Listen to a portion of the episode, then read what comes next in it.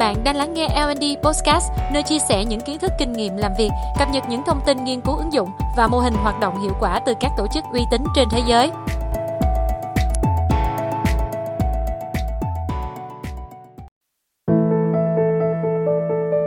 Xin chào các bạn, lại là Quân đây. Hôm nay chúng ta sẽ cùng nhau tìm hiểu về một khái niệm khá phổ biến trong thời buổi hiện tại, đó là thương hiệu cá nhân. Vậy, thương hiệu cá nhân, personal brand là gì? Oprah Winfrey được mệnh danh là nữ hoàng truyền hình của cả nước Mỹ, là MC có tầm ảnh hưởng và là nhà sản xuất show truyền hình nổi tiếng, chứa đựng những giá trị nhân văn. Ngoài mang đến những cảm xúc tích cực và giải trí, Oprah còn tặng khán giả của mình những món quà to lớn như ô tô và vật dụng cần thiết. Oprah đã thành công trong việc lan tỏa tiếng nói và giá trị mình coi trọng thông qua thương hiệu cá nhân.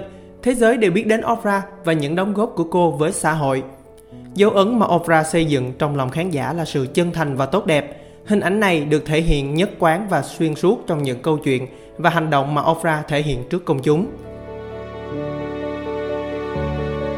Thương hiệu cá nhân thực chất là những gì chúng ta nói, làm và thể hiện ra bên ngoài. Đó là câu chuyện mà những người xung quanh nghĩ đến khi họ nhắc đến tên chúng ta. Chúng ta bộc lộ những giá trị của mình một cách chân thành và đáng tin cậy, nhiều cơ hội sẽ mở rộng hơn với chúng ta. Những yếu tố tạo nên thương hiệu cá nhân hiệu quả. Đầu tiên, authenticity, tính chân thực.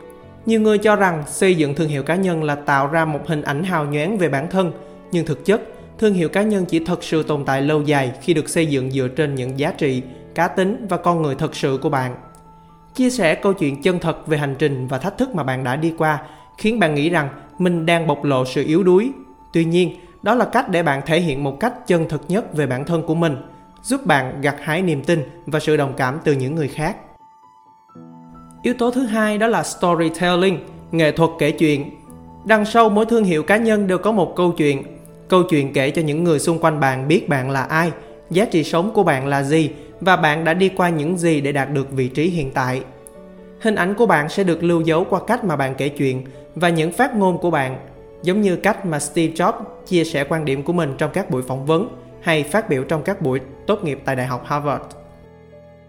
Yếu tố thứ ba đó là enterprise, chuyên môn nghề nghiệp.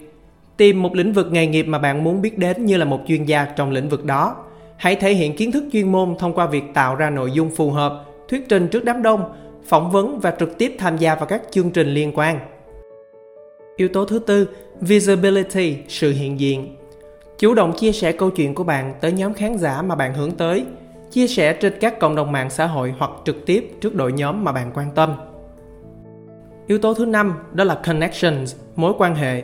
Nghiên cứu cho thấy hoạt động marketing truyền miệng, word of mouth, tạo ra hiệu quả gấp 5 lần so với các công cụ marketing trả phí trên mạng xã hội.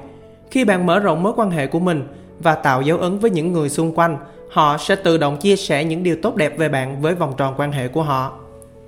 Mở rộng vòng tròn quan hệ là cách hiệu quả để bạn được biết đến nhiều hơn với thương hiệu cá nhân ấn tượng.